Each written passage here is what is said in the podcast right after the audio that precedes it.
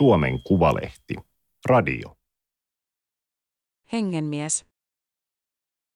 Joogatutkija Matti Rautaniemi pohtii henkisyyden mahdollisuuksia ja sudenkuoppia nykyajassa. Toimittaja Kristiina Sarasti. Teksti on julkaistu Suomen Kuvalehden numerossa 5 kautta 2022. Ääniversion lukijana toimii Aimaterin koneääni Ilona.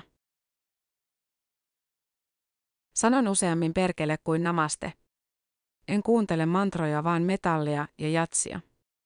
En juo vihersmoothieita, vaan mustaa kahvia. Niin kirjoittaa uskontotieteilijä Matti Rautaniemi blogipostauksessaan siitä, tunnistaako jokin ulkoapäin. Ei välttämättä tunnista, jos häneltä kysytään. Rautaniemi on harjoittanut ja tutkinut joogaa vuodesta 2005. Hän on kirjoittanut kaksi tietokirjaa ja luennoi joogan historiasta ja filosofiasta. Tammikuisena keskiviikkoiltana Rautaniemi avaa paarikaapin oven porvoolaisen puutalonsa hämärässä, lämpimässä pohjakerroksessa. Huonekalut ovat jykevää puuta, seinustalla on vaimon kokoama, luonnonelementeistä ja ajan patinoimista koriste-esineistä koostuva alttari. Juodessaan lasillista ajatuksia notkistavaa konjakkia Rautaniemi kertoo, että on turhautunut journalistisen ja sosiaalisen median välittämiin mielikuviin jookasta. Joogaa pidetään Rautaniemen mukaan nykyään länsimaissa hyvinvointiteollisuuden haarana. Instagram-kuvavirran myötä siihen on alettu yhdistää lähinnä kehon ulkonäön ja suorituskyvyn parantuminen, terveet elämäntavat ja tunnelmointi paratiisillisissa maisemissa. Yksilön persoona kohotetaan kaiken keskiöön, vaikka joogan perustana olevien henkisten perinteiden tavoite on ihan päinvastainen. Joogaa ei alkuaan kehitetty suinkaan oman minän trimmaamiseen, vaan siitä vapautumiseen, Rautaniemi sanoo. Sen päämääränä on ollut, että lakkaisimme samastumasta rajalliseen kokemukseemme itsestämme ja alkaisimme samastua rajattomaan tietoisuuteemme. Koronapandemian aikana jooga on ollut otsikoissa lähinnä siksi, että koronadenialistiset ja rokotuskriittiset salaliittoteoriat ovat levinneet jooga- ja hyvinvointipiireissä. Joogatutkijana Rautaniemi on tottunut kommentoimaan julkisuudessa myös niitä. Itse joogan filosofiassa ei ole mitään, mikä selittäisi ilmiötä, mutta joogalla ja hyvinvointibisneksellä elantonsa tienaavat ovat saattaneet purkaa turhautumistaan koronarajoituksista salaliittoteorioihin. Rautaniemen mukaan muita selittäviä tekijöitä voivat olla pettymys ja epäluottamus vallitseviin instituutioihin sekä halu kuulua samoin ajattelevien ryhmään. Vaihtoehtoiset henkisyyden muodot voivat myös vedota niihin, jotka muutenkin herkästi kyseenalaistavat vallitsevia käsityksiä. Valitettavasti kyseenalaistaminen ei aina ulotu kritiikin esittäjien oman ajattelun perusteisiin. Paras vastalääke joogakentällä leviävälle huuhaalle on Rautaniemen mukaan joogasivistys. Se on hänen keksimänsä yleistermi, joka kuvaa älyllisesti uteliasta ja tietoon perustuvaa joogakulttuuria. Minulla on hyvin vähän kärsivällisyyttä kritiikittömälle henkisyydelle. Henkisyyden ja järjenkäytön ei pitäisi olla ristiriidassa. Rautaniemi luonnehtii omaa lähestymistapaansa henkisyyteen kysymysten viitoittamaksi poluksi. Lähestyn elämää ihmetyksellä ja pyrin ymmärtämään koko ajan enemmän, syvemmin ja laajemmin. Filosofi Hans-Georg Kadamerin tavoin ajattelen, että tietäminen on jatkuva avautumisen prosessi, ei asian ottamista lopullisesti haltuun. Rautaniemi on ammentanut inspiraatiota myös henkisyyden historian skeptikoilta, kuten syvyyspsykologi Carl Gustav Jungilta, okkultistikirjailija Alistair Gravilta, uskontotieteilijä Mörsiä Eliadelta ja mystikko Kei Gördiefilta. Heidän mukaansa henkisyyden piiriin kuuluvien asioiden kanssa voi työskennellä kriittisyytensä säilyttäen ja jopa ilman, että uskoo mihinkään. Rautaniemi varttui Kotkassa nelihenkisen perheen esikoispoikana. Vanhemmat kuuluivat aluksi helluntailaiseen, myöhemmin evankelis-luterilaiseen seurakuntaan. He veivät lapsensa usein pyhäkouluun. Rautaniemi muistaa ollensa erittäin kiinnostunut raamatun tarinoista ja uskonnollisista käsitteistä. Kerran pyhäkoulun vetäjä puhui epäjumalan palvonnasta. Hänen mukaansa se tarkoitti, että palvoo jotain kuollutta. Mietin selitystä pitkään ja ajattelin lopulta, että opettaja tarkoitti varmasti dinosaurusten palvontaa. Otin lelukaapista pari muovista dinosaurusta ja kumartelin niille kokeillakseni, miltä dinosaurusten palvonta tuntuu. Teininen Rautaniemi omaksui metallibändeiltä, varsinkin black metallin piiristä, uskonnonvastaisia ja antikristillisiä näkemyksiä. Tuolloin hän ajatteli, että uskonnot ovat manipuloinnin välineitä, joita kyyniset ihmiset käyttävät suurten joukkojen hallitsemiseen. Jälkikäteen ajattelen, että silloinkin otin uskonnot vakavasti, vaikka käsittelinkin niitä negaation kautta. Parikymppisenä hän löysi Jungin omaelämäkerrallisen teoksen unia, ajatuksia, muistikuvia. Kirja muutti tapani suhtautua uskontoihin. Luovuin ajatuksesta, että ne ovat joutavia satuja, ja aloin ajatella niitä tapoina tutkia ihmismielen eri alueita. Rautaniemi alkoi kahlata läpi uskonnollisen kirjallisuuden klassikoita ja länsimaisen esoterian eli salatun henkisen tiedon merkkiteoksia. Lukipa hän sitten Jungia, Gravlia tai Setin temppelin edustajan, pseudonyymi Tapio Kotkavuoren blogia, hän törmäsi kerran toisensa jälkeen luonnehdintoihin joogasta.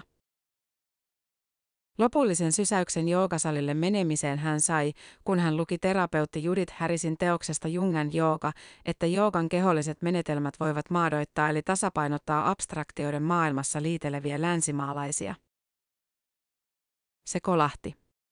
Olin elänyt siihen asti lähinnä omassa päässäni. Joogaharjoitusten avulla Rautaniemi alkoi luoda yhteyttä ajattelun ja kehollisuuden välille. Vuosien varrella hän on harjoittanut joogaa useissa joogakouluissa, opiskellut uskontotiedettä, käynyt sakta-joogan opettajakurssin ja tutkinut lukuisia joogisia ja esoteerisia koulukuntia.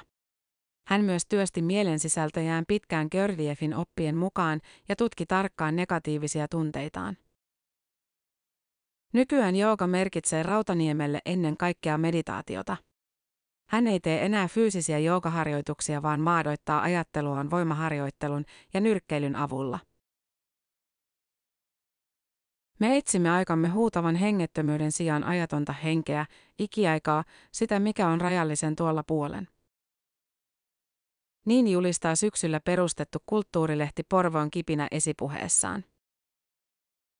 Rautaniemi kuuluu lehden perustajaporukkaan ja tekijäkaartiin. Mukana on lähinnä Porvoossa asuvia, esoteriasta kiinnostuneita taiteilijoita ja sanatyöläisiä, kuten intialaisista uskonnoista ja eurooppalaisesta modernista pakanuudesta kirjoja kirjoittanut Aki Sederpäri, CMXn keulahahmo, runoilija A.V. Yrjänä, taiteilija nimellä Vil tunnettu laulaja, kääntäjä Ilkka Salmenpohja ja salakirjat kustantamon perustaja Jon Hellström.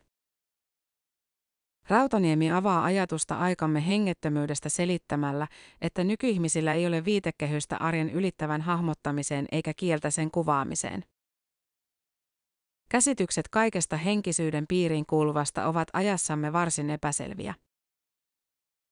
Rautaniemi ei itsekään määrittele maailmankuvaansa minkään yksittäisen uskonnollisen perinteen termein. Hän on poiminut eri ajattelijoilta ja eri perinteistä vakuuttavilta tuntuvia ajatuksia ja suhtautuu niihin hyödyllisinä hypoteeseina, ei lopullisina totuuksina. Jos annetaan vaihtoehdoiksi, että ihminen on joko lihasäkki, joka on täällä vain syömässä ja lisääntymässä ja taistelemassa vallasta, tai osa ihmeellistä, elävää, itseään suurempaa todellisuutta, niin valitsen jälkimmäisen näkökulman. Se on toimivampi. Ihmisillä on hänen mukaansa sisäsyntyinen kaipuu syvällisiin merkityksellisyyden, yhteyden ja transcendenssin kokemuksiin. Yksi osa sitä on vastavuoroinen suhde koko maailmaan.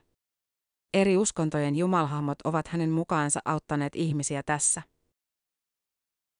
Ihmisten on vaikea todella ymmärtää sellaisia abstraktioita kuin kaikkeus tai rajaton tietoisuus. Meidän on helpompi ymmärtää sellaista, mikä on meidän kaltaistamme. Jos kaikkeus inhimillistetään Jumalan muotoon, siihen voi luoda henkilökohtaisen suhteen. Rautaniemi tuntee hyvin uusateistien, kuten Richard Dawkinsin ja Christopher Hitchensin, esittämän uskontokritiikin, joka käyttää luonnontiedettä ateismin perusteluna. Hänestä on kuitenkin virhe soveltaa myytteihin ja uskonnollisiin tarinoihin positiivistista totuuskäsitystä, joka rajoittuu mitattaviin havaintoihin. Myyttejä ja uskonnollisia tarinoita ei ole mielekästä ottaa kirjaimellisesti. Niissä on kyse asioiden ja olemassaolon merkitysten ymmärtämisestä. Esimerkiksi käsitykset Jumalan tai henkien läsnäolosta voivat auttaa luomaan merkityksellisen suhteen todellisuuteen, vaikka emme tiedä, ovatko Jumalat ja henget olemassa missään muualla kuin ihmismielessä. Kun Rautaniemi puolisoinen meni ensimmäistä kertaa katsomaan nykyistä kotiaan, molempien silmät kiinnittyivät pihalla olevaan suureen kuuseen. Rautaniemi tiesi, että suomalaisen kansanperinteen mukaan jokaisella talolla on oma pitämyspuu, johon paikan asukkailla on kohtalon yhteys ja jonka kautta voi pitää yhteyttä esi-isien henkiin. Me molemmat ajattelimme heti, että haluamme vaalia kuusta. En tiedä, onko kohtalon yhteyksiä tai henkiä olemassa, mutta tiedän, että jos suhtaudun elämänpiiriini niin, että haluan kohdella sitä hyvin ja olla sen kanssa hyvissä väleissä, se lisää elämässäni merkityksellisyyden kokemusta. Merkityksellisyyden kokemusta lisäävät myös vuoden kiertoon ja siirtymävaiheisiin liittyvät rituaalit. Syntymäpäivät, häät ja joulun ja juhannuksen kaltaiset juhlapyhät ovat tapoja lyödä merkkipaalu maahan ja pysähtyä katsomaan, missä olemme nyt. Niitä kannattaa juhlia, jotta kaikki aika ei ole samaa. Kylpytakkiin kääriytynyt taapero hihkui iloisesti tullessaan kylpyhuoneesta ja kävellessään äidin taluttamana isänsä ohi. Rautaniemi hymyilee pojalleen. Hän on juuri ollut puhumassa katapasiksesta, joka jungilaisen psykologian mukaan merkitsee tiedostamattoman syvyyksiin laskeutumista.